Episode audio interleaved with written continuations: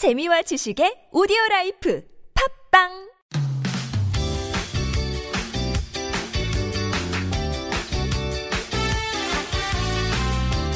빅데이터를 통해 세상 돌아가는 이야기 살펴봅니다. 빅데이터 세상.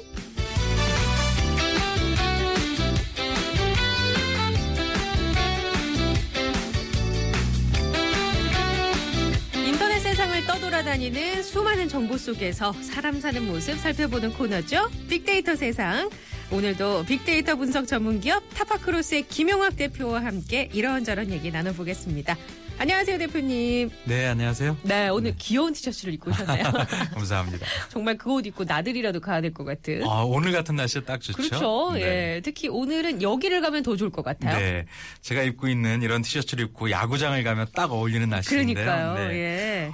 어, 요번 달 4월 1일 날 만우절이었죠. 드디어 2016년 프로야구 시즌이 개막이 됐습니다. 네. 그래서 오늘 야구 얘기를 좀 해보신다고요. 네, 야구 좋아하세요? 저는 그냥 사실 어, 그렇게 볼 시간이 많지 않아가지고. 네, 야구 좋아하는 분들은 겨울 스토브 리그라고 하죠. 예. 그동안에 어, 다음 시즌에는 어느 팀이 우승을 할 것인가, 순위가 어떨 것인가 음. 네. 이런 것들 예상을 하면서 점쳐보고. 네, 기다리죠. 또 우리나라뿐만 아니라 야구가 인기 있는 나라가 많아요. 네. 미국 같은 경우도 있고 일본도 있고 쿠바? 올해 같은 쿠바도 네. 굉장히 강팀이고 뭐 월드 베이스볼 시리즈 같은 데 보면 전통적인 강국들이 있잖아요. 대만. 네. 네. 올해 같은 경우는 그 메이저 리그에 우리나라 선수들이 굉장히 많이 진출해서 네, 네. 화제가 되고 있기도 하죠. 그러니까요. 우리나라뿐만 아니라 미국이나 일본에서도 이제 시즌이 시작됐죠. 야구의 역사라는 책을 쓴 사람이 있어요. 미국의 스포츠 컬럼니스트인데 조지 백 씨는 야구는 마치 일주일 내내 방송되는 재밌는 일일 연속극 같다라고 얘기를 했는데요. 네. 야구 좋아하는 팬들은 굉장히 공감하실 거예요. 그 진짜 미국이란 나라는 그야말로 그 일상이잖아요. 그렇죠. 야구가. 이 메이저리그 구단들 대부분이 100년이 넘는 전통과 역사를 가지고 있거든요. 네. 우리나라 같은 경우는 1982년도에 6개 팀으로 시작을 했는데 올해 같은 경우는 10개 팀이 되었죠. 음. 또 금년 예상 관중 수가 국내 최초로 800만을 넘을 거라는 예상을 하고 있는데요. 네. 질적인 면도 굉장히 성장을 하고 있고요. 현재 개막 22일 만이 지났을 뿐인데 아, 총 관중이 100만을 돌파했습니다. 이게 보니까 기록도 관중 수가 이렇게 매년 갱신이 되고 있잖아요. 그렇습니다. 그러니까 그만큼 대중적인 스포츠고 인기가 정말 많은. 그렇죠. 이제 정말 일상 속으로 녹아드는 그러니까요. 거고요. 즐기는 사람들이 굉장히 많은 거고 예. 또 야구장에 실제 가보면 야구 경기를 잘 이해하지 못하지만 그 경기장의 분위기 때문에 오는 분들이 굉장히 많아요. 그러니까 이제 야구가 목적이라기보다는 뭐 연애나 여러 가지 스트레스 탈피나 뭐 그런. 것들도 많이 있는 것 같아요.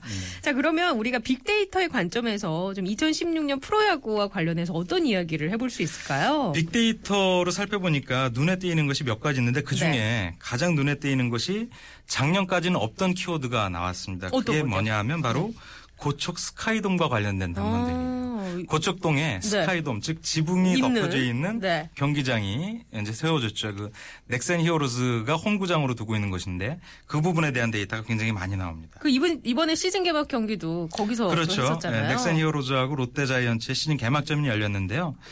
특히 4월 3일 주말에 봄비가 내렸습니다. 그러니까 이게 돔구장의 진가가 발휘가 된 건데요. 네. 실제 어, 고척돔의 언급량이 4월 1일 날보다 4월 3일에 약 10% 이상 증가하는 모습을 보였고요. 음. 같은 날 잠실구장에서 열릴 경기가 있었는데 네. 한화 LG의 경기인데 이게 애매하다 그래서 경기가 취소됐거든요. 네. 그런데 넥센과 롯데의 경기는 개막 3연전 중에서 최다인 약 12,000여 명의 관중이 들어서서 동구장 효과를 톡톡히 그러게 봤죠. 예 정말 그 돔구장이라는 말을 네. 우리가 비가 올 때 더 실감하는 것 같아요. 그렇습니다. 네네.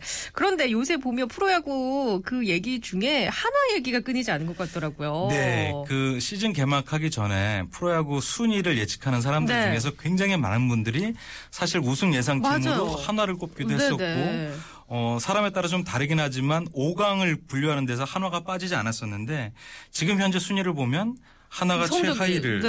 네. 그래서 한화의 팬들이 뿔이 좀 단단히 나셨어요. 음. 우리가 흔히 이제 한화 팬들을 보살 팬이라고 그러시거든요. 네. 그러니까 수년간 응원하는 팀이 성적이 좋지 않더라도 경기 결과에 상관없이 늘 야구를 즐기고 꾸준히 응원해주는 형태를 보여서 네. 한화 팬들을 보살 팬이라고 했는데 최근에는 좀 뿔이 많이 나신 거죠. 그 뿔이 난게 빅데이터 상으로도 이렇게 그렇습니다. 드러나나요? 네, 실제 빅데이터 분석을 해보니까 네. 부정어의 비율이 좀 높게 나왔어요. 약 54% 정도가 나왔는데 그 부정어의 맥락을 보면 최하위라는 키워드가 제일 높게 나타나는 걸로 봐서 역시 순위에 대한 불만 같은 것들이 보이고요. 네네.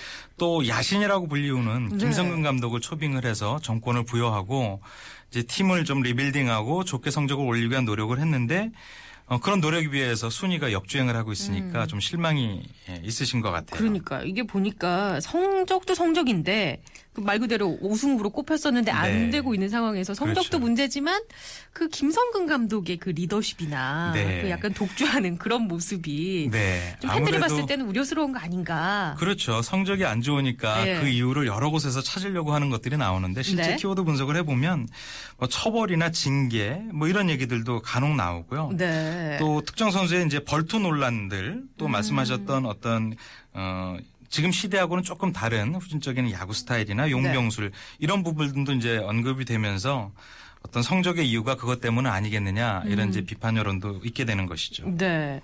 그 우리가 흔히 그 야구를 표현할 때 기록의 경기 이런 얘기 하잖아요. 네. 그렇게 생각을 해본다면 데이터를 가장 많이 활용하는 또 스포츠 종목이 또 야구가 아닌가? 그렇죠. 구질 하나하나에 반응하는 선수들의 기록 같은 것도 네. 다 나와 있고요. 실제로 데이터에 근거해서 선수를 영입하고 그렇게 영입된 선수들 가지고 1년 동안의 어, 레이스 전략을 짜는 경우들이 있는데 이런 네. 것이 영화로 만들어진 사례가 있었어요. 영화로요. 네, 다 아시는 브래드 피트가 주연을 했던 머니볼이라는 영화인데요. 네네. 이 머니볼이라는 거는 저비용 고효율을 추구하는 야구단 운영 기법입니다. 이게 네네. 1998년에 미국의 오클랜드 애슬레틱스의 단장으로 부임한 빌리빈이라는 사람이 주창한 이론인데요. 네네. 이 브래드 피트가 영화에서 빌리빈 역을 이제 맡았었죠. 예. 이 이론은 홈런이나 타율이 높은 타자보다 출루율이 높은 타자가 득점 확률이 높다라는 근거에서 전략을 짜는 것이죠. 오. 최근에 이제 불황이 깊어지니까 여러분들이 소비를 할 때도 가성비를 많이 네. 그렇죠. 따지는, 따지는 것처럼 야구에서도 야구에서도 예, 비용은 적지만 출루율이 높은 선수들 그러니까 어, 어떤 유명세 기인해서 선수를 영입하는 것이 아니라 철저하게 출루율을 가지고 영입을 해서 팀을 운영을 했는데 그 결과가 굉장히 좋았거든요. 아 그래요. 실제로 영화에 나왔던 것처럼 메이저리그에서 만년 최하위에 머물던 이 애슬레틱스가 머니볼 이론에 따라서 2000년서부터 2003년도까지 지구 우승 3회, 4년 연속 디비전 시리즈에 진출을 했었죠. 어, 그 정말 데이터 분석을 잘한 사례네요. 야구뿐만 아니라 축구라든지 다른 종목에서도 데이터 분석 가지고 전략을 짜는 경우가 굉장히 많습니다. 음, 그렇군요. 예, 예. 자, 오늘은 빅데이터 세상 말 그대로, 말 그대로 데이터가 중요한 세상인데 네. 야구 얘기를 해보고 있습니다. 음, 노래 한 곡 듣고 더 자세한 얘기 나눠볼게요. 메이저리그 보스턴 레드삭스의 응원가 한 곡 준비했습니다. 어, 닐 다이아몬드의 스윗 캐롤라인.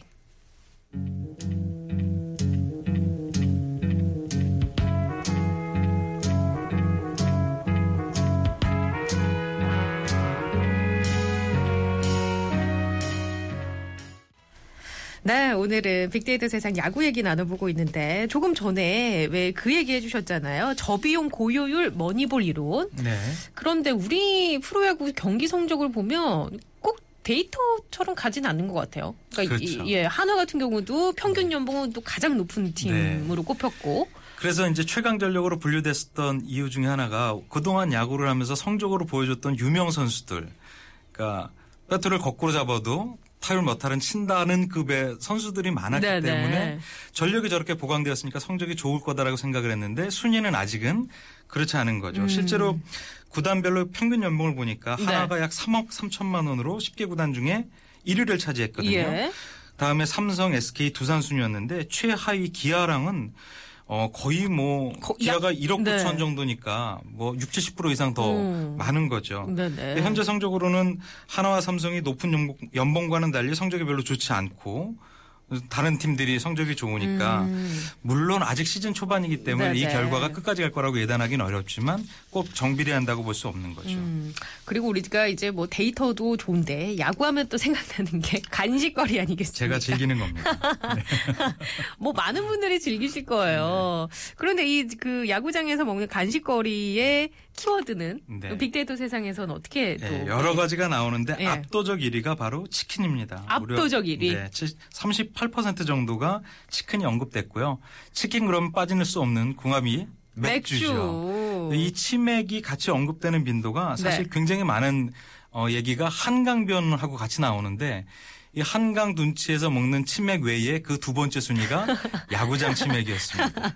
아, 그러니까 진짜 그 맥주는 그 장소에서 마셔야 네. 이게 맛이 좀 사는 것 같아요. 그렇죠. 예. 그 이제 해외 사례에도 나왔고 최근에는 다른 종류의 음식을 즐길 수 있는 이런 환경이 갖춰진 구단들도 야구장들도 좀 있거든요. 그래서 고기를 구워 먹을 수 있다든지 음. 뭐 가족 단위나 친구 단위로 와서 바베큐를 할 수 있는 곳도 네. 있는데 아무래도 압도, 압도적으로 치맥이 가장 높게 나왔죠. 그리고 또 이제 그 얼마 전에 기사 보니까 맥주보이가 또 네. 합법화 돼가지고 맥주보이 다 아시죠? 네. 중간 중간에 이제 맥주를 들고. 다니면서 네. 파는 건데 이게 사실 음주가 지나쳐서 응원 문화를 해치는 경우들이 왕왕 있으니까 네네. 법으로 좀 막고자 했었는데 어, 이 판들이 지금 난리가 났던 거예요. 음. 그래서 식약처와 국세청이 이동하면 생맥주 파는 거를 금지하려고 했는데 양국 팬들의 항의에 의해서 발표 4일 만에 철회가 되었죠. 그렇죠. 실제로 발표가 되는 4월 18일부터 다시 철회되는 22일까지 이 맥주 보이에 대한 얘기들을 살펴보니까 무려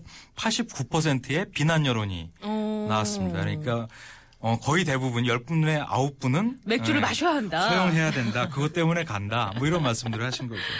아, 그래서 오늘 저희가 와이파이 퀴즈 내드렸습니다. 이렇게 야구장에서 가장 많이 팔리는 간식은 어떤 건지. 정답은 치킨이었는데 선물 받으실 분 발표를 해드릴게요. 5831번님, 어, 남자친구 따라 대구 삼성구장 갔었는데 그게 벌써 20년이 다 되어 가네요. 지금은 그 남자친구가 아이들 아빠가 됐습니다. 라고 주셔서 저희가 선물 또 보내드리고 9450번님, 초등학교 급식 조리원입니다. 5월 6일 학교 재량 휴가 휴일이라 5일부터 8일까지 쭉 쉽니다. 어, 시골에 계신 부모님께 한번 갔다 와야겠어요. 라고 사연 주셨는데, 9450번님께도 선물 보내드리고요. 7164번님, 2732번님께도 선물 보내드리겠습니다. 고맙습니다. 우리 대표님도 야구장에서 뭐 많이 드시는 거죠? 치맥? 그럼요. 예. 사실 이 치맥 보다가 중요한 장면을 놓칠 때가 굉장히 많아요.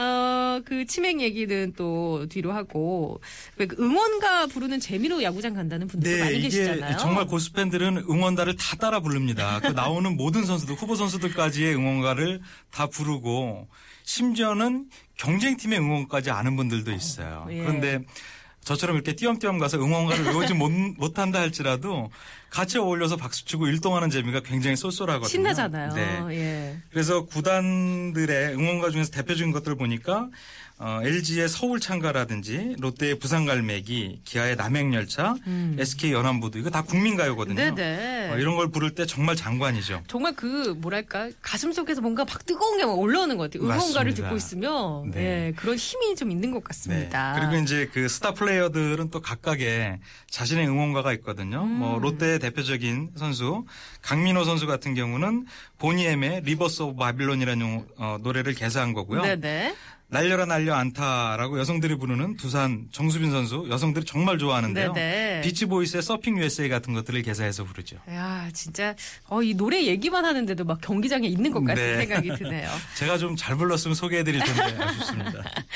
그리고 우리가 야구 보면서 이렇게 좀 눈요깃거리로 네. 누가 나올까라고 기대를 하게 만드는 것 중에 하나가 또 시구를 누가 하느냐. 맞습니다. 실제로 예. 프로야구와 연관된 담론들을 보면 그 시구자에 대한 이 관심 들이 굉장히 높은데 올해 같은 경우에는 국민적 팬인 김연아 선수가 네. 예, 개막전 시구 선수로 나와서 굉장히 이제 관심을 많이 모았고요. 뭐 박원순 시장님이라든지 배우 유명한 분 박성훈 씨죠. 네네. 이 박, 박성훈 씨 같은 경우는 LG 패- 팀의 고수 팬이라고 해요. 어, 예. 음. 명예 선수로 임명될 정도로 그래서 2014년에 이어서 두 번째로 했다고 하네요. 네네. 뭐 그 외에도 굉장히 많습니다. 82년에 출범한 프로야구의 첫 시구자는 당시 대통령이었던 전두환 전 대통령이고요. 음. 예전에는 이렇게 관계에 높으신 분이나 네네. 정치관들이 많았는데 지금은 국민적으로 어, 다 사랑을 알만한 받고 있는 분들 대중적인 연예인이나 네. 스포츠 선수나 그렇습니다. 또 이 아이돌 같은 분들은 시구로 멋있게 하려고 굉장히 연습을 많이 하고 나온다고 아 그리고 막. 옷도 굉장히 신경 써서 입고 네, 나오더라고요. 화제가 많이 되죠. 어쨌든 이 다양한 그 볼거리를 더해주는 거 네. 아닌가라는 이런 생각을 이런 노력들 때문에 네. 야구를 좋아하는 팬들이 훨씬 더 늘어나고 있는 것 같아요. 그런 것 같아요. 네. 예. 자 오늘 빅데이터 세상 야구 얘기 나눠봤는데요. 벌써 마칠 시간이네요. 네. 다음 주에 아쉽네요. 뵈- 뵈야겠습니다. 네, 감사합니다. 들어가세요.